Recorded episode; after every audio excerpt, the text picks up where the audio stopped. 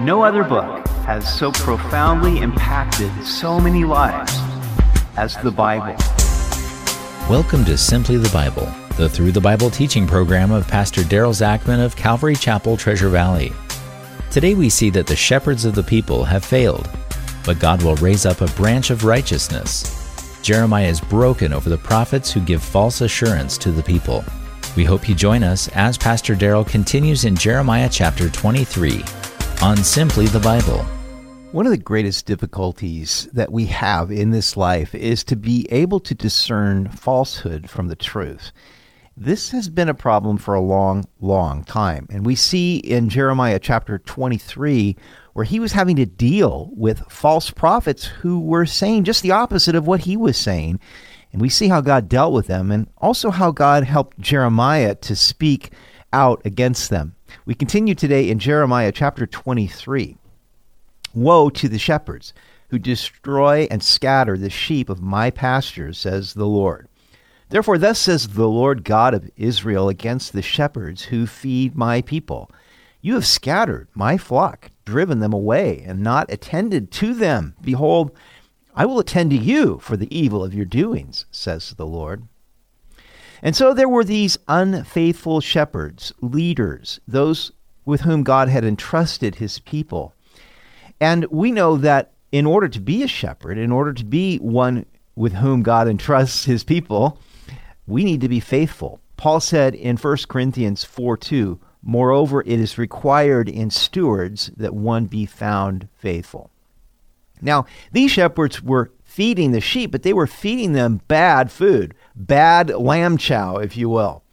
And rather than feeding them the word of God, they were just speaking of their own hearts and, and telling them what they wanted to hear rather than what was from the Lord. And as a result, they were driving the sheep away, not only with their words, but also with their actions, their character. The people didn't want to have anything to do with God because they weren't really hearing the word of God or they weren't seeing it being demonstrated in the lives of those who supposedly represented God. And they failed to attend to the flock. Now, God wanted his shepherds to care for the sheep, to care for the poor, to care for the widows, the orphans, those that were in need, the strangers, all of those that were really the ones that society would tend to neglect. God wanted his shepherds to look out for them, and they were not. Therefore, the Lord said that because they had scattered his flock and driven them away and not tended to them, then the Lord would attend to them for the evil of their doings. God would visit the evil of their doings upon their own heads. Now, we know that the Lord is very much concerned about his sheep.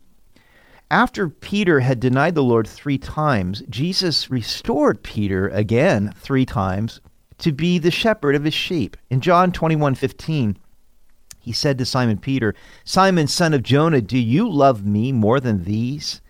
And he said to him, Yes, Lord, you know that I love you. And Jesus said to him, Feed my lambs.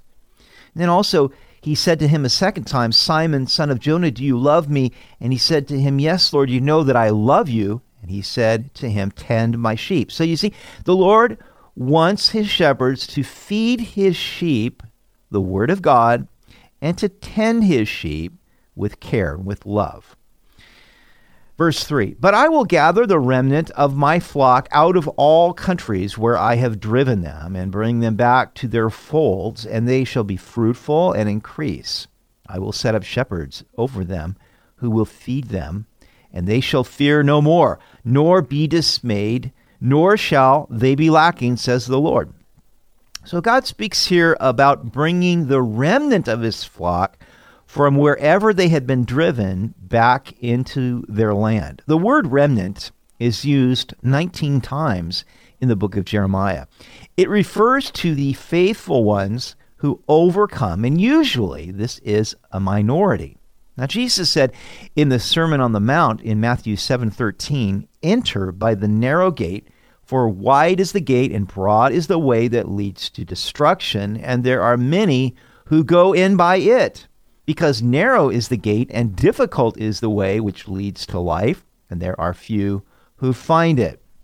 So, this remnant really was a minority. It would be those who would come back into the land in the future. Now, there would be a partial gathering at the end of the 70 years of Babylonian captivity, but really only a small percentage of the people that went to Babylon would return, some 50,000. Then there will be the final gathering of God's people from throughout all of the countries where they are scattered, and that will occur during the millennial kingdom. Then God will set up shepherds over them who will feed them according to his will. We are told in Revelation 20, verse 6, that those who partake in the first resurrection from the dead will reign with Christ for a thousand years. These will be the faithful shepherds over God's people. Verse 5 Behold, the days are coming, says the Lord, that I will raise to David a branch of righteousness. A king shall reign and prosper and execute judgment and righteousness in the earth. In his days, Judah will be saved and Israel will dwell safely. Now, this is his name by which he will be called the Lord our righteousness. According to Jeremiah 22, verse 30, the branch of David through Jehoiakim had been cut off. There would be no more kings coming from his line.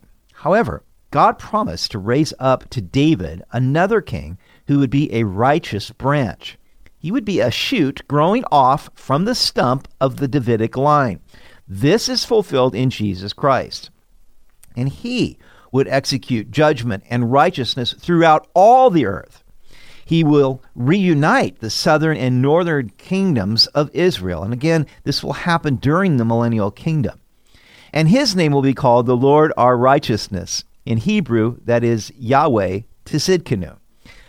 This was in contrast to the kings of Judah and the sons of Josiah, whom Jeremiah had prophesied against in the previous chapter. They had done evil in the eyes of the Lord, but this descendant of David would embody the righteousness of the Lord. He, in fact, is our righteousness, meaning that he credits the righteousness of the Lord by grace to everyone who believes in him. We are justified by our faith in Jesus Christ and not by our own works of the law. According to 2 Corinthians 5:21, Jesus became sin for us so that we would become the righteousness of God in him.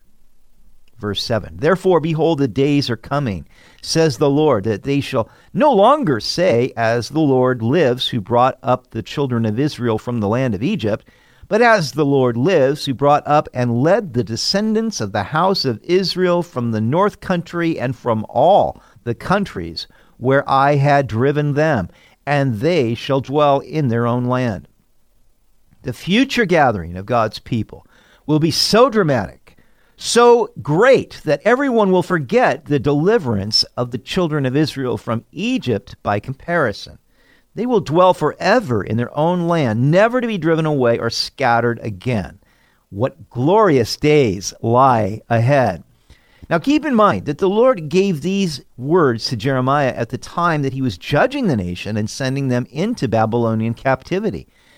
So, even in the worst of times, God brings a message of hope for those who will trust in him if we fear God, regardless of the circumstances going on in this world. We need not fear anything else. Why? Because God will work all things together for our good, to those who love Him, to those who are the called according to His purposes. Now, in verse 9, through the rest of the chapter, Jeremiah speaks out against the false prophets. These were giving the message contrary to the message that the Lord gave to Jeremiah. While Jeremiah was pronouncing judgment on the nation because of the people's disobedience to the covenant and because of their idolatry, these prophets were prophesying peace, saying that the king of Babylon would not, in fact, conquer Jerusalem.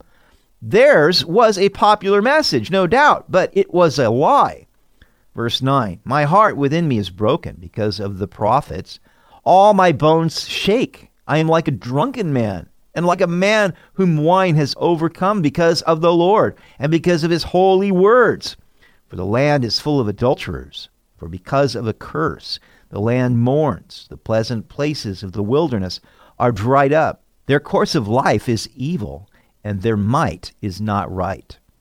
So Jeremiah was brokenhearted over the false prophets because he saw how they were leading the people astray. He was like a drunken man. He was just almost beside himself as he saw that the land was full of adulterers and that everybody was mourning over the consequences of the sins of the people, but also because they were being led astray into thinking everything was going to be okay when it wasn't. As a result, there was drought. The pleasant places of the wilderness were dried up. But all of this occurred because of the people's rebellion against God. And yet the false prophets were saying that that was not the case.